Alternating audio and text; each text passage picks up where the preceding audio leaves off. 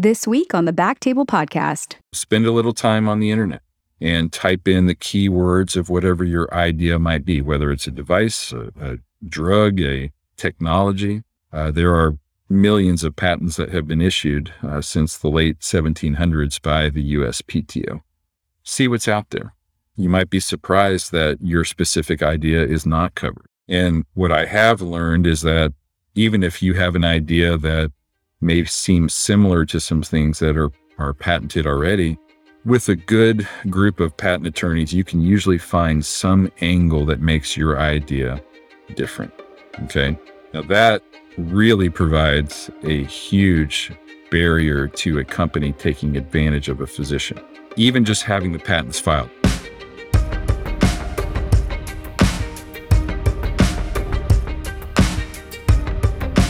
Hello, everyone, and welcome to the Backtable ENT podcast, where we discuss all things ENT. We bring you the best and brightest in our field with the hope that you can take something from our show to your practice. My name is Gopi Shah, and I'm a pediatric otolaryngologist here in Dallas at UT Southwestern. And my name's Ashley Agan, and I'm a general ENT also in Dallas, Texas. And we are your hosts. Hey, everyone, really exciting news. Our listeners asked, and we have answered. We now have CME available. You can get AMA Category 1 CME for listening to Backtable and then filling out a reflection. You can find the CME links on the episode pages at backtable.com, or you can also find the CME links in the show notes. It's a small cost for the credit, much less than you would spend at a conference, and it helps support the show. Powered by CMEfy, using AI technology to bring the right education to the right place at the right time. You can do this in just a few minutes. If you're already listening to Backtable, might as well get a CME credit for it. Again, this helps support the show and allows us to keep bringing you great content. Now, on with the episode. We, we've got a really cool topic today. For those of you, anyone who's ever thought, you know, like there really should be a tool for this, or someone should really, you know, think of, of a problem for the solution. Or if you've ever thought, I could totally have thought of this, I can't believe I didn't patent this first, then this is the show for you. We, we have um, a great guest today.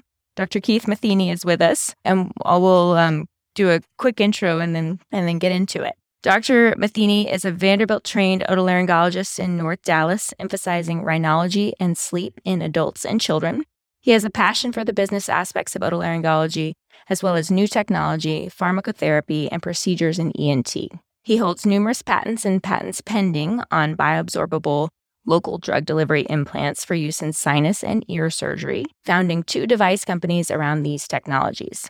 Is also the founder, chairman, and CEO of US ENT Partners, an ENT focused group purchasing organization bringing 17 to 20% discounts on the high cost supplies that ENT physicians use in their office daily. Most recently, Dr. Matheny has launched another company with software to allow physicians to monitor sleep apnea patients remotely on an ongoing basis using common devices such as an Apple Watch allowing physicians the ability to file new telemedicine CPT codes to generate new revenue for their practices while dramatically improving patient care. Welcome to the show, Dr. Matheny. Thank you, ladies. I'm really happy to be here. Thank you for this opportunity. Thank you for coming on. Can you first tell us a little bit about your practice? I know we had this nice intro, but it'd be nice to hear from you. Yeah, absolutely. So, I, as uh, Ashley stated a moment ago, I am in community practice in North Dallas in the suburbs, uh, directly contiguous with Dallas, uh, but a very nice, nice area to practice. And it's actually right where I grew up. So I've been here just shy of 20 years, uh, following my my training at Vanderbilt,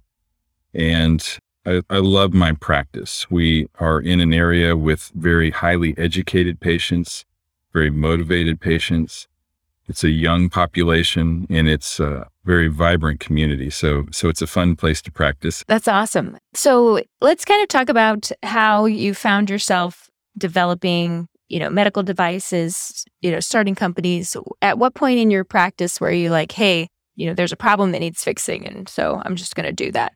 Sure. This was uh, very serendipitous, quite frankly. You know, uh, many of us uh, that are ENT physicians and, and surgical subspecialists, we go to school until we're 33, 34 years old, straight through. And in most cases, we never even have one semester of intro to business, right? And then we finish our training And uh, those of us that, that don't stay in, in the academic realm are unleashed on these multi-million dollar businesses. And so I was no different. I mean, I, I majored in biology uh, at Baylor University and then go Bears. we have a big game this afternoon and went to medical school. And like most of the physicians listening to this, use the exact same textbooks to have the exact same classes, you know, biology, biochemistry, physiology. And so kind of did the degree again, right? Never having anyone really, even, even a lunch lecture talk about running a business, even though most of us come out and, and don't stay in academics. And so, even though physicians are extremely intelligent people, without some basics, we often delegate business operations to those in our practice that have gone before us.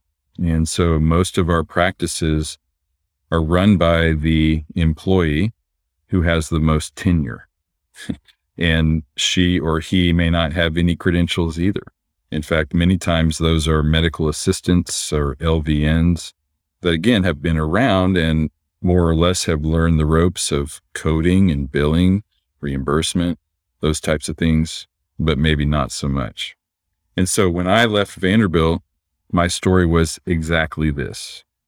I joined two physicians who are wonderful people and wonderful doctors. They continue. One is retired, uh, the founder of our practice, which is 50 years old, but the other one is still in practice. Wonderful people, but similar story. No business expertise and no real interest in running the business. And so when I showed up out of Vanderbilt, my first week of practice, I had 50 new patients. Many of us uh, during COVID and after COVID, I mean, I mean, I would kill for 50 new patients in three or four weeks now, right? So so think how healthy the business was 20 years ago from a patient flow standpoint for that to be their overflow. So I was doing, I was operating my second week of practice simply because there were so many patients lined up. So they were doing something right. Namely, they were fantastic physicians, but not interested at all in the business. And so again, with no particular training or, or experience, but interest in making our business better, I took over business operations. Sounds like you started with them with the motivation to make some changes. What did you do specifically to help on the business side? And did it work? We moved out of that old dusty office with uh, 1970s interior design, and we had moved to three different brand new modern offices, three different locations within our catch area. And so we were able to straddle different referral networks, different primary care networks, different allergy networks, pulmonology, and and therefore build new referral patterns. We had brought in several mid-level providers. We've had a couple nurse practitioners, several PAs by that point, and figured out how to optimally use them. We, uh, of course, were paperless. We had uh, implemented our first EMR. We had a good digital presence. We had turned hearing aid and allergy into nice profit centers that were providing much better patient care, most importantly. We'd gotten involved in sleep, cosmetics, all the adjacencies that we have at our fingertips in ENT. So I like to describe that time as we were busier because of our infrastructure in our business. And so at that time, this would have been about 2007 or 2008, other ENT practices around Dallas Fort Worth started asking hey, can you guys help us find a PA and figure out how to utilize them? Can you help us with our hearing aid division? We're we're really underperforming. Can you help us start allergy? Can you help us with our revenue cycle, meaning billing and collecting and coding? And which we were happy to do, but we went ahead and formed a, a formal consulting company. And that still exists today. Uh, it really is the underpinning of USENT, which we'll talk about in a second the large buying group that we have now. And over the last 13 or 14 years, we've managed all or parts of five different ENT practices, uh, sometimes completely from soup to nuts managing the practice, sometimes just doing their billing and collecting, sometimes just uh, doing other parts for them. That's awesome. Uh, we just had Jed Grisel on the show recently talking about how important it is to get the word out there to our colleagues in the community about all the things they can do to help grow their practices and run better businesses. Yeah, and that's something that's near and dear to my heart is is helping my colleagues, helping our uh, fellow ENT physicians run better businesses, not for the money's sake, but that allows the physicians to be physicians and take better uh, care of their patients, right? When they're not constantly dealing with all the business aspects of things and uh, preoccupied and worried about those things, that allows them to really put that energy into their patient care. So that's how that company started.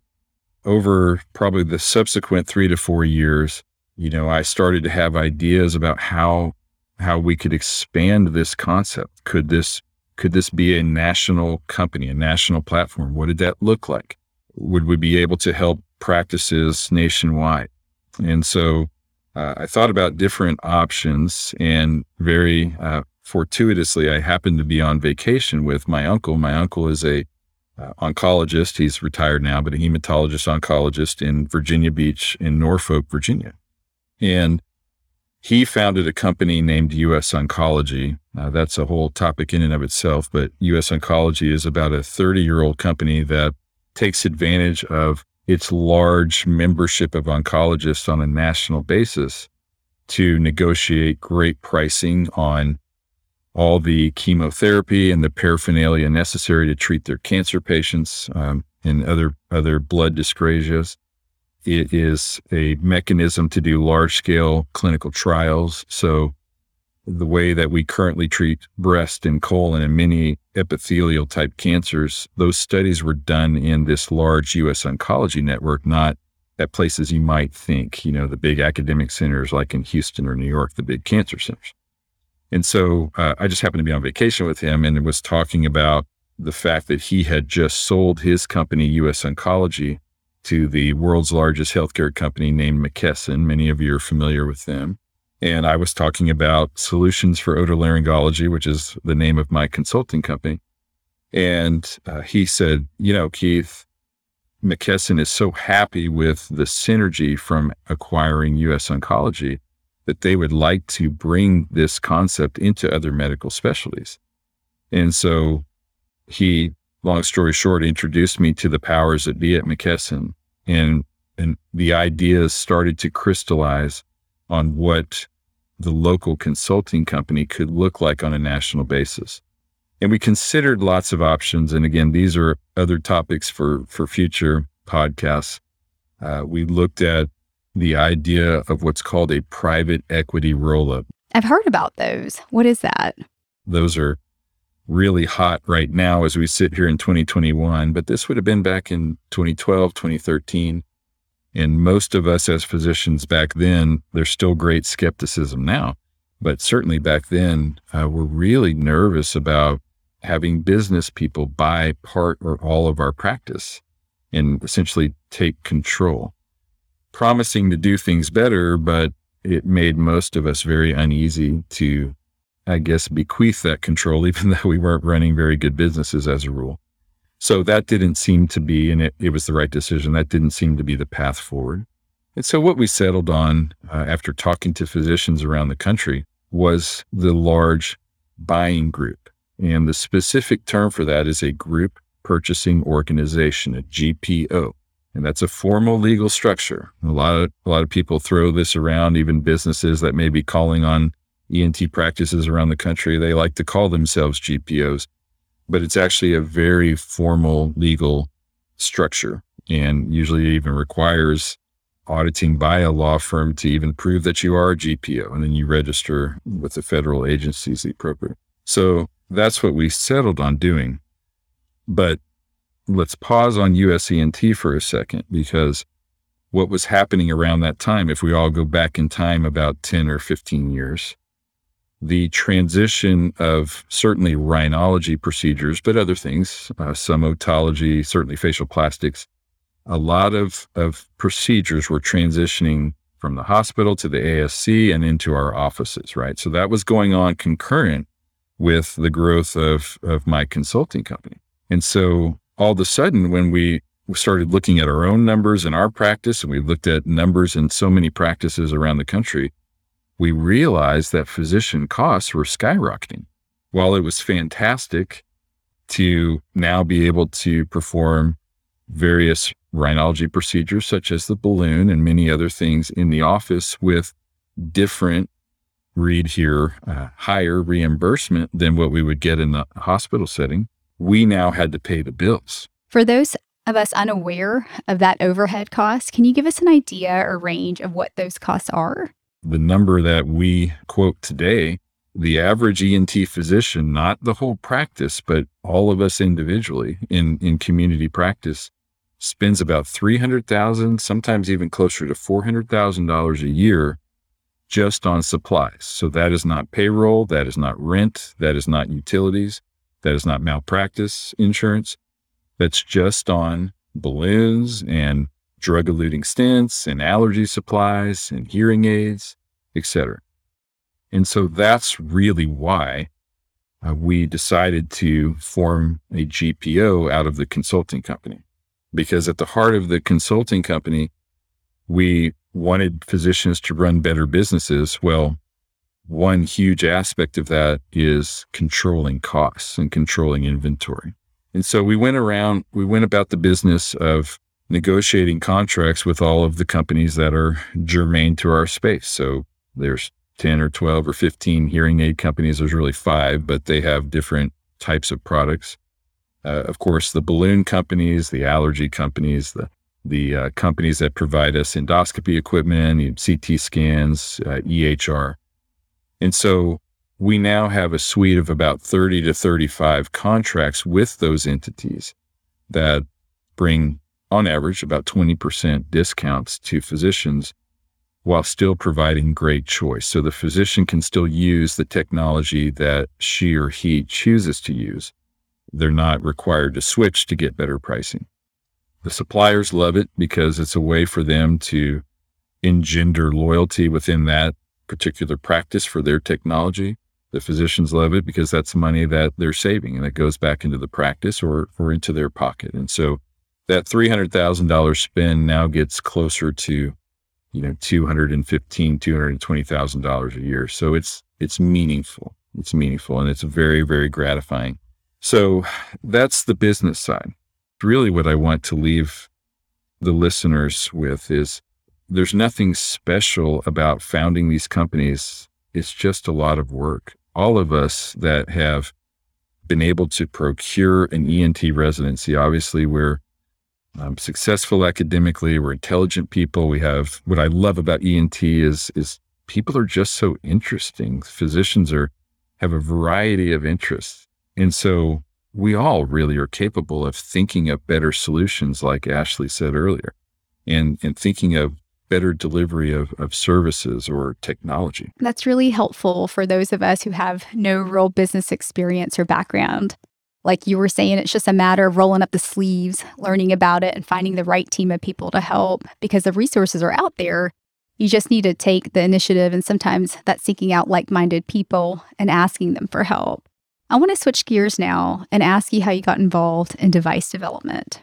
So here's how I did it. So around the time, you know, that we were streamlining our practice here in Dallas, that's when Acclarent the uh, current Johnson and Johnson company launched their balloon and the concept of balloon sinuplasty. So this was about 2006 and 2007. For better for worse, what the leadership of that company chose to do is to come out to community physicians like me. And much to their chagrin, I'm sure they they kind of bypassed uh, all of our you know, the wonderful folks that are in leadership positions in our academic centers. Subsequent companies learned to approach both the community physicians and the academic physicians. But Acclarent more or less did not do that. That being said, for me, that really lit the fire on the other aspect of, of what's turned into a fun part of my career, and that is product development. Because Acclarent gave people like me a voice at national meetings, they gave me a chance to learn how to conduct clinical trials. All of those and do, you know, speaking engagements and teach and, and train residents, things that I love, but I wasn't able to do by choosing community practice. this now uh, opened those doors again. And so doing that for several years afforded me some reputation with, with industry, with our, our companies that I liked to embrace new technology. I like to help test it. I liked to put in my two cents on design. And so by the time 2011 came around and Intersect ENT was ready to launch their Propel stent technology, they actually came to me to do the first couple cases. When I saw those Propel stents, and, and most of you are familiar with them since that's 10 or 11 years ago, I immediately thought of all the other things in the head and neck and the rest of the body that a structure like that could do. The Propel being a bioabsorbable structure that is capable of delivering drugs locally, so minimizing systemic side effects and having structural activity while doing so. That was just extremely intriguing to me. And so, out of my naivete, when uh, the leadership, and I, I will always be thankful that most of industry has treated me very honestly and very fairly. Uh, we'll talk about some pitfalls before the end of, of this podcast, but for the most part, people are very above board and honest and helpful and the leadership of Intersect ENT were no different. As soon as I started spouting off other ideas, they basically told me, Keith, shut up. You need to actually file some patents and protect this information and then come back and talk with us about that. And I had, it's hard to believe because I'm blessed now to have dozens and dozens of issued patents and things pending. But 10 years ago, I had no earthly idea where to even start with that. But nevertheless, I pushed through, got in touch with an IP attorney, and filed. So that set off the the other aspect of my career that I really enjoy, and that is device development. So, in short, what what uh, just a short nine or ten years later is now available are post septoplasty splints that are made of chitosan, with all the beneficial properties of chitosan, of course, and they absorb so that we've designed them to be much more comfortable than Doyle splints or Reuter bivalves or the, the stuff that we use to splint now. When I was at Vanderbilt, we were still cutting uh, the top of Folgers coffee lids or, or using x-rays. Uh, my two co-hosts are too young to remember when we actually had real X-rays real X-rays. uh, hanging in the OR, but we used to do that. Was that was the job of the second or third year resident, yeah. right? To get the actual X-rays and put it on the light box. Well, when we were done with the case, we would literally cut squares out of the corners and roll them up like cigarettes and put them in the nose as splints. Obviously, there hasn't been much innovation in that space. And so we're very excited to have those devices. And uh, the the other device company is, is a chitosan based myringotomy tube for all of the beneficial effects there. You know, we, we see uh, better wound healing. So there's fewer tympanic membrane perforations. Uh, there's hemostasis. So, uh, you know, the typical tubes that we place, you know, a number of them are occluded immediately just from the blood clot from the myringotomy that we made. They're defensive, so we don't have to worry so much about kids wearing earplugs uh, in water exposure uh, because the, the material itself is antimicrobial. So I'm sure we'll, we'll talk about some of the pitfalls and, and the logistics of that. But that's the long answer, Gopi and Ashley, of why I completely unintentionally uh, sit here today enjoying my practice, yes, but enjoying these other aspects of, of the business sides of ENT. I love looking like the from the beginning to see so many areas of improvement, whether it's within your practice to something clinical and then scaling it and helping others. When you have that idea, you know, it, it seems very fortuitous. Like, you know, you talk to your uncle and how do you know who do you who to talk to and then how do you know who to partner with like i don't know is it just your sense of self like okay this idea is valuable how do you know when to go for it or you know how does that cultivate right that's a great question well uh, again while most people have been very honest uh, and forthright and upstanding with me there certainly are stories where our colleagues have had fantastic ideas and they they weren't really credited compensated for them and so one does have to be careful who, who they talk to. And so uh, what I've found helpful is, you know, talking at a high level with a, a trusted, you know, even the, even the device reps that we work with every day are, are very intelligent, sophisticated people. And usually they can put you in touch with the business development team of one of these companies. So let's say someone has an idea in the otology space. You know, talking to the rep may put you in touch with uh, the upstream is another word that they use, but the folks that are developing new technologies or considering new technologies. Now, before you do that, they will always suggest, or you should, signing a non disclosure agreement. What is that? What those are, an NDA, what those uh, legal agreements are, basically a promise that you're safe to share your idea. And usually there's an expiration date of two years or three years before the company or whoever received the information could share that. And those are important documents. You know, we as as just private physicians, it, it's hard to imagine going up against Johnson and Johnson or, or someone like that. But there have been some examples where the physicians have ultimately won because they had an NDA in place and the company went ahead and proceeded with developing some technology and didn't really compensate the physician adequately. But again, those are the exceptions. So first putting in place an NDA. And then I think we all just need to have confidence in our abilities. If you have a good idea, it's probably a good idea. If you think it is and you talk to a couple of trusted friends and they think it's a good idea, it's worth filing a patent. Now, how the heck do you do that? That that may seem daunting. And we all know lawyers are so expensive. I mean, just thinking of them costs five hundred dollars, right? Depends on how many minutes you think about them. yeah, yeah. Tele- telepathically, you get a bill, and so that can be a deterrent. But what is free is Google, right? So Google has an amazing search engine for patents, as does the USPTO, the United States Patent and Trademark Office.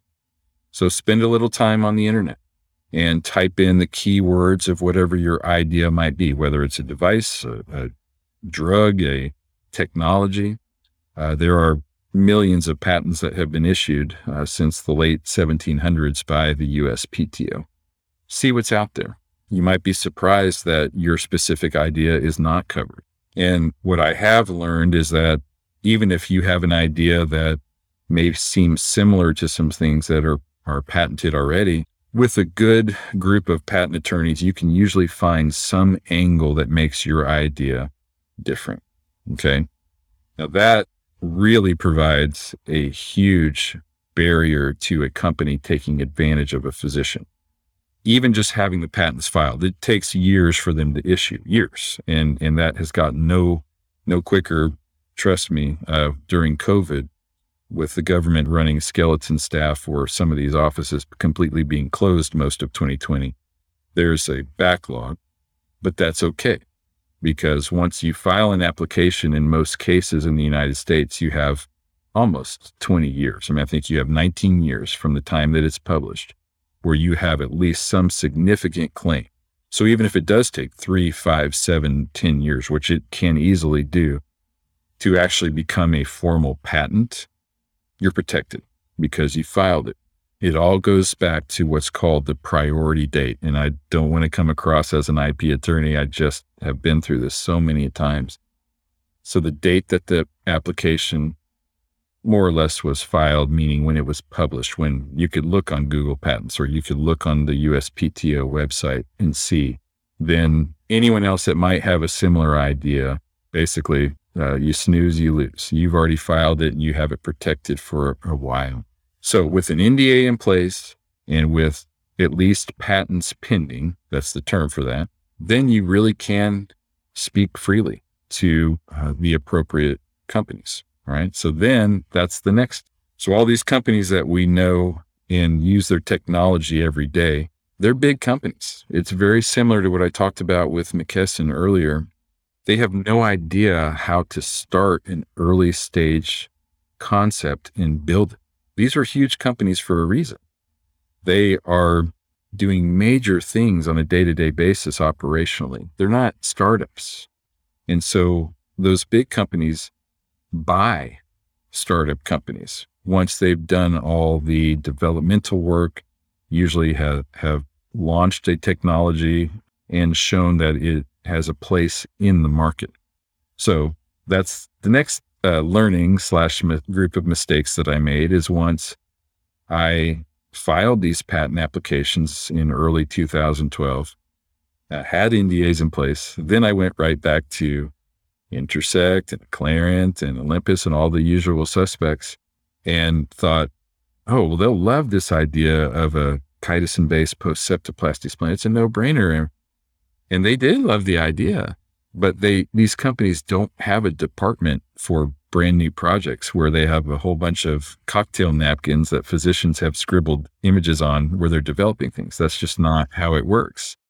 And I, I wasted probably two or three years talking with these companies and trying to get them to develop things with me. So, who do you go to? Finally, I wisened up. And by 2015, 2016, partnered with people that were skilled in early stage development. And so that's when really the devices took off. So when people seek my advice now on how to do this, if they have a good idea. So let's re- reiterate, get an NDA in place with the, the company that might someday buy it. I don't think it's, it's wasted time to start those dialogues. But similarly with people that can actually help you make it. If you need, like I needed with these, I needed specific polymer chemists that that knew how to work with chitosan, which is a very tricky molecule, knew how to 3D print, knew all these these techniques that I didn't know where to even begin. Obviously, you have to keep them under an NDA as well, and then file every possible angle of patent that you can to protect the design, the method of using it, the composition of the material, or you know, if it's a software program, for example, you know, file technical patents. I mean, there's many, many different types of patents. File them all. And then you're ready to start developing things. Then you're you're pretty well protected. And then you look around and think, okay, well, this isn't cheap to do this. And so where where would I find the funding to do so? Well, as physicians, obviously we're we're fortunate to have um, nice income and to have colleagues who also have nice income and and so sometimes it, it literally is a few of us that band together in, in an idea and at least finance the early stages of development. But there are all different levels of investors out there that are very interested in healthcare technology. You may have heard the term even from Netflix series and things, uh, but angel investors and VCs, that stands for venture capitalists, or PE, that's private equity. Uh, so all these different buckets of money that are available for good technology, and they like to help early stage companies develop things. Now, no money is free, right? So that's the next pitfall that I've seen a lot of my colleagues fall into, and and to some extent myself, but thankfully I've been able to to prevent this for the most part. Investors love physicians' ideas because they're usually good. They also love to give you just a little bit of money and take most of the company away from you. And so physicians have to be very hesitant and really treat every percentage of, of their company as absolute gold, plat, and be very loath to give that away. And it's a, it's definitely a negotiation, right? I'm, I'm raising money for another device company now, and, and the investors will always come in and say, well, you know, yeah, you have some patents and this sounds like a good idea, but we think the company is only worth this much. And so we're going to give you, you know, give you the number that you asked for, but that means we want 25% or 51% of the company. And so there's always this push pull. And so, you know, that's where I always advise people to trust your gut, but never, if you're the inventor, never give up control. You know, you must remain 50.1%. Otherwise, you, have no real direction anymore of, of where the company can go. Uh, so that's the next pitfall is being so diluted that you no longer have a voice to direct your own technology in the, this path of the company forward. I can't reiterate how important that is. You know, you can have partners that are just looking to flip like like they're house flippers. And this is your baby. And they're just looking to, you know, to make a quick sale, make make a few dollars and move on to the next thing. They don't care but your technology gets lost and then someone else owns it and it may never come to market or you don't have control of what it looks like when it does. So that's the next uh, area to be so cautious about is fundraising. But that being said, then you finally get to a point uh, where you have technology that's ready to be tested clinically. And that's again where we as physicians are so valuable. You know, engineers can come up with fantastic ideas and chemists and all these people, but they don't have access to patients like we do. And so it has been a real blessing, quite frankly, to be able to test things within my practice. Uh, again, you do it under a formal IRB review, you do it all under the, the proper channels. But just being able to test it yourself in patients and, and to make tweaks based on your own feedback is invaluable and, and a real advantage for physician entrepreneurs. Um, it's true in business services too, right? You, your practice is basically your real uh, life lab, and you can constantly test and refine and improve things. And what about like the FDA? Where do they come in as far as approving devices and like the different classes? And at what point in the in the process does that kind of fall in? Yeah, great question. So, you know, we all are, or at least those of us that treat chronic sinusitis, which is most ENT physicians, almost everything we do is off label. And you hear that term all the time. Well, that's off label. That's off label. I mean, even using amoxicillin for a sinus infection is off label. What that means is that the Food and Drug Administration has never approved that given substance for that given use. Okay. And there's a lot of things that we do throughout medicine, certainly within ENT, that are not FDA approved. That being said, any new technology must. So early on, and thank you for bringing that up, Ashley. Early on, you have to start paying attention to regulatory. So that's the buzzword that we're talking about here. What is the FDA going to say? There are different classes of devices and different pathways for approval. So a simple device that is similar to other devices. So nasal splints, nasal packing material. You know, we have so many choices on the shelf of our, our facilities in our office. So most of those can be considered class one exempt devices. So what that means is you have to tell the FDA that you've developed something different and notify them that you're coming to the market, but you list all the predicate devices and say, our device is somewhat like these, and, and then you can start selling. The middle pathway with the FDA is what's called a 510K, parentheses K. And that is a shorter, but not short, pathway to approval. And those devices are more novel. They um, may have features that are unique. There's not a obvious predicate device. There's something new about it. And so the FDA asks for formal study of that before you get what's called an indication. Okay. So using my devices, for example, on the one hand, you think, well, my chitosan post-septoplasty splint could just be a class one exempt because it's like a Doyle splint, it's like a Reuter bivalve, it's like Nasopore, it's like any of that other stuff. And it is, but because I want my sales team to talk about hemostasis, talk about the antimicrobial activity of the device, those we believe, and we're being very conservative um, and want to be very compliant, we believe those require 510K approval, where we actually show our device being antimicrobial. We have certain uh, ways to test the hemostasis. Uh, being chitosan, quite frankly, we have to even show that shellfish allergic patients aren't sensitive to it. And there are many chitosan based nasal packing materials. We know that it's safe, but we can't assume that this is the FDA. And so we need to actually demonstrate all those things. So that being said, that can be as short as a nine to 12 month pathway, sometimes a little bit longer, and certainly some expense for the company, but not too onerous.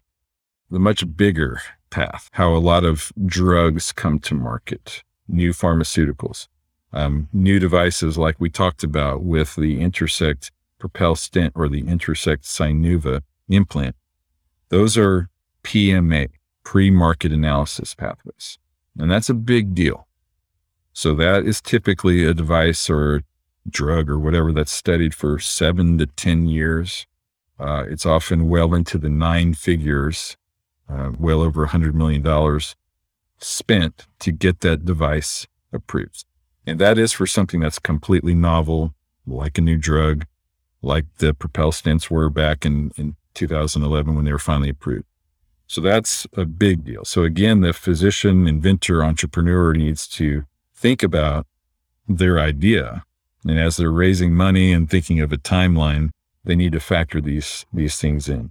FDA approval is is very important. You're going to need it someday, so it's important to think about it from the outset. For the um, for example, the 510K uh, in parentheses, the chitosan stent, mm-hmm. you said it's like a nine to 10 month process. Is that something that you're just uh, then showing that, hey, this is how I use it in my practice?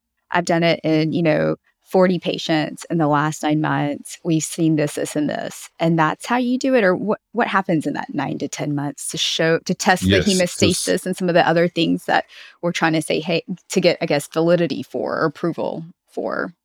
Right. So it's a lot of things, Gopi. It's it's definitely the clinical testing, but a lot of it is benchtop testing. You know, a lot of it is done in petri dishes and and um, in other models, literally like you're in chemistry lab. So it's that entire sum of data that you present to the FDA. And what we're going for, I just want to make sure that we're clear. So then I, once you receive that approval, then my marketing materials, my sales representatives can actually say, our product is hemostatic. Before that, if we just launch as a class one exempt, I want to be real clear here. Yes, most of us know Chitosan does those things, but my sales team, my website, my marketing material cannot make those claims because the FDA has not authorized us to make those claims. And so that's why we we thought, you know what, let's let's not take any risk here. Let's make sure we're totally compliant and go for the 510K pathways. But thankfully we didn't have to do PMA. What would be an example of PMA? All right, if I took my post-septoplasty splint and I wanted to load a drug on it. I wanted to load an antibiotic or or a steroid or something on it. Or even use it as a delivery tool for something else, like a vaccine, right? That's a PMA for sure. Because it's a not only is it a new device, but it's an adding a drug to it. It's so complex. The FDA wants the full kit and caboodle, wants the whole thing studied. And so from a business side of things, a lot of times your initial ideas, lofty ideas may just not be practical because of the regulatory pathway, the expense of it, the time, uh, et cetera.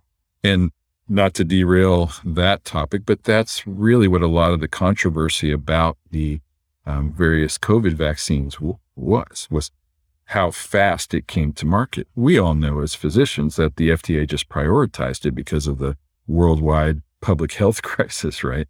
But in normal normal times, you know, a vaccine like that would have taken years to come to the market. The the trials would have enrolled much more slowly. All the different factors along the way, that's how you look up and it's been 7 to 10 years. So, so yeah, the physician, entrepreneur, inventor has to to think about those things and maybe dumb their idea down a little bit, if you will, to try to stay within that 510K or class one exempt pathway. So you could potentially try to file 510K and they could come back and say, oh no, this is more a PMA type of idea. Correct. And what they often do, Ashley, is if they don't say this is a PMA, they often ask for more data. And so sometimes the 510K can drag out a little bit, but usually not seven to 10 years. What's nine to 10 months, you know, if it can allow you to talk about other properties of the device? I mean, when you're thinking about years of yes. it, it being in production, nine to 10 months is like nothing. That's like absolutely patience. But, you know, again, by this point, we have brought on a lot of a lot of non-healthcare people, right? We brought on all the house flippers all the investors. Uh, I mean, I was talking to an investor last evening. Right?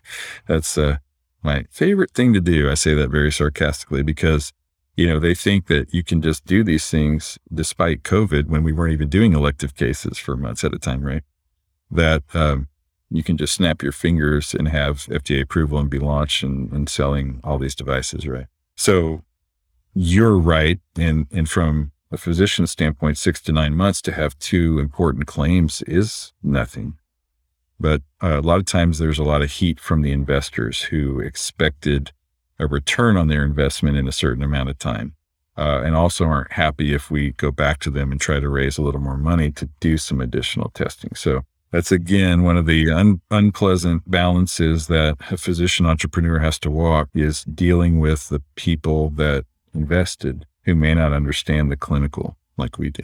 Um, just going back for a second, we talked about how, okay, you have an idea and it's not like all of a sudden you're going to partner with a big, you know, industry, you know, partner, but you have to go to like early stage device building where you do have access to, you know, engineers and a lab. Where is that? Like, what are the early stage devices? I keep thinking just because my practice is academic. So I think, okay, you go to UTD and pair it with somebody in their lab. But, yeah. but how do, where, what are the options there? Who are the early stage? Yeah.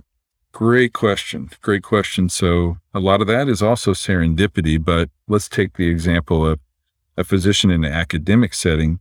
Usually there is a, a robust product development department within that academic institution. Now, the downside is in almost all cases, the academic institution owns your intellectual property, right? Forevermore, even if you, you leave. Uh, the uh, cancer drugs that I worked on during my time at Vanderbilt Vanderbilt owns those patents, not myself and my co researchers, right? Of course, as they should in most cases, because they provided the entire ability for the researchers to study that stuff. That is an important distinction for those of us out in community practice that we, we actually can control our own intellectual property, our own IP. So then it's, uh, it's a lot of who you know. And I think as you gradually talk to people even when you are talking to the large companies, a lot of times in my experience, they'll point you to the right level of investor, the right development team, and then trusting your gut and slowly but surely working, working together. Great, great question. Who do you partner with? Who do you trust and who can actually execute?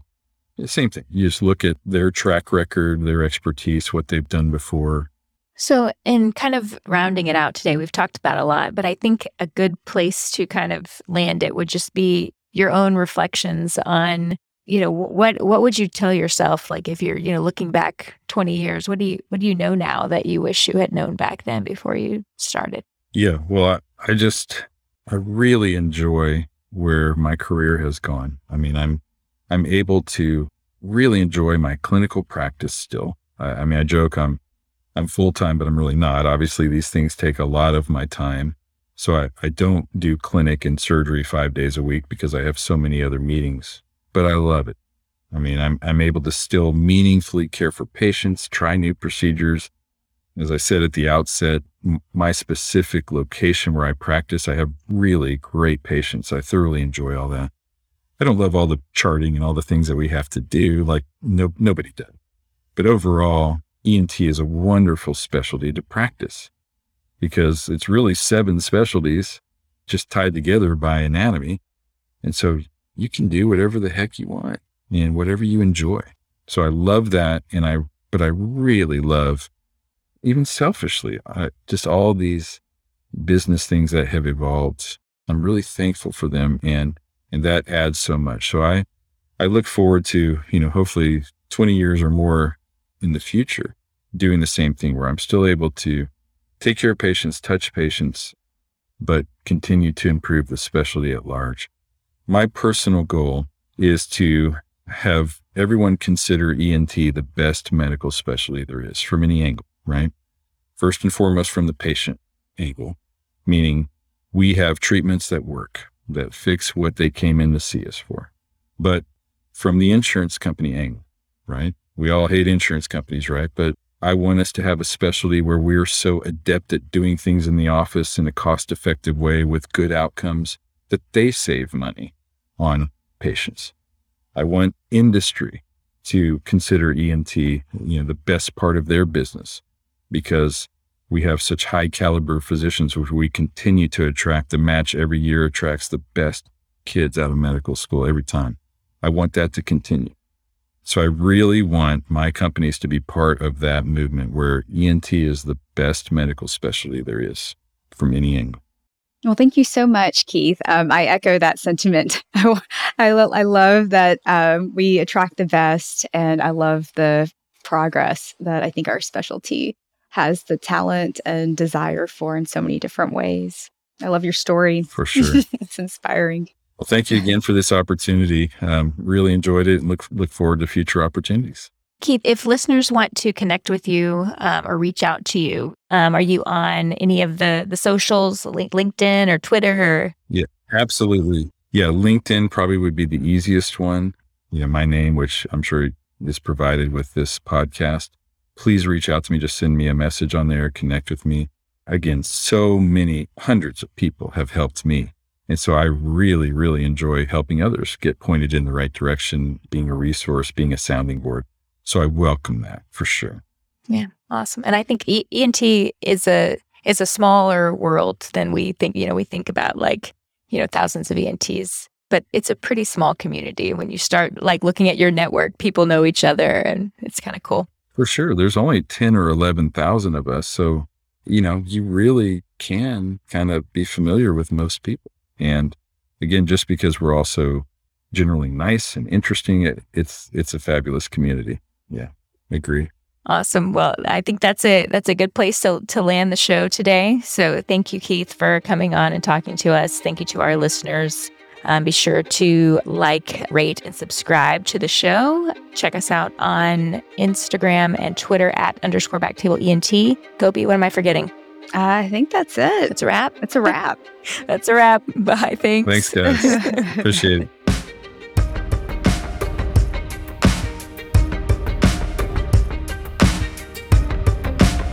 Thank you so much for listening. If you haven't already, make sure to subscribe, rate the podcast five stars, and share with a friend. If you have any questions or comments, direct message us at underscore backtable ENT on Instagram, LinkedIn, or Twitter. Backtable ENT is hosted by Gopi Shah and Ashley Agan. Our audio team lead is Kieran Gannon, with support from Caleb Hodson and Ness Smith Savadoff. Design and digital marketing led by Brian Schmitz, with support from Taylor Spurgeon Hess. Social media and PR by Chi Ding. Thanks again for listening and see you next week.